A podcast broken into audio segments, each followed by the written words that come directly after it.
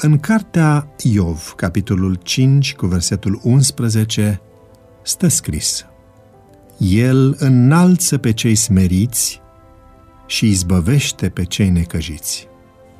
Este larg răspândită concepția că omul modest este fie unul lipsit de merite, fie unul care nu-și cunoaște valoarea.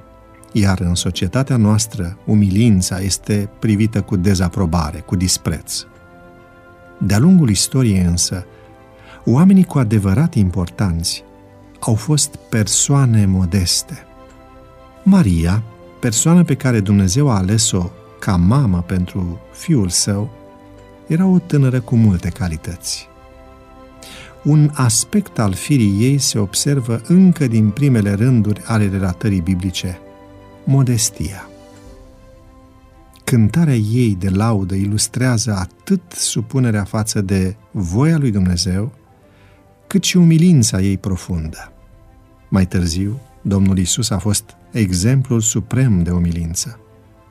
Deși era Fiul lui Dumnezeu, nu a considerat ca un lucru de apucat să fie deopotrivă cu Dumnezeu, ci a luat chip de rob, spune Apostolul Pavel în Filipeni 2 cu 6 și 7 iar atitudinea sa a fost una de ascultare și de smerenie.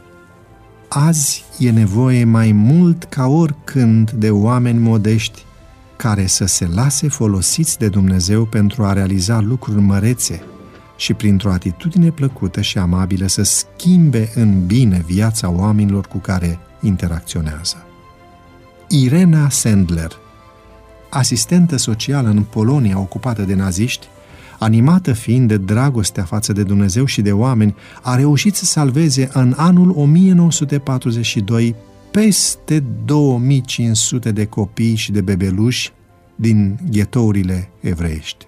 Nominalizată la Premiul Nobel pentru pace în 2007, Irena a rămas o persoană modestă. Întrebată despre activitatea de salvare a copiilor, ea a răspuns simplu fiecare copil salvat este o justificare a existenței mele pe pământ, nu un titlu de glorie. Doamne, îți mulțumesc că ești un Dumnezeu minunat, că privești cu îndurare la imperfecțiunea mea și mi-atribui toate meritele tale.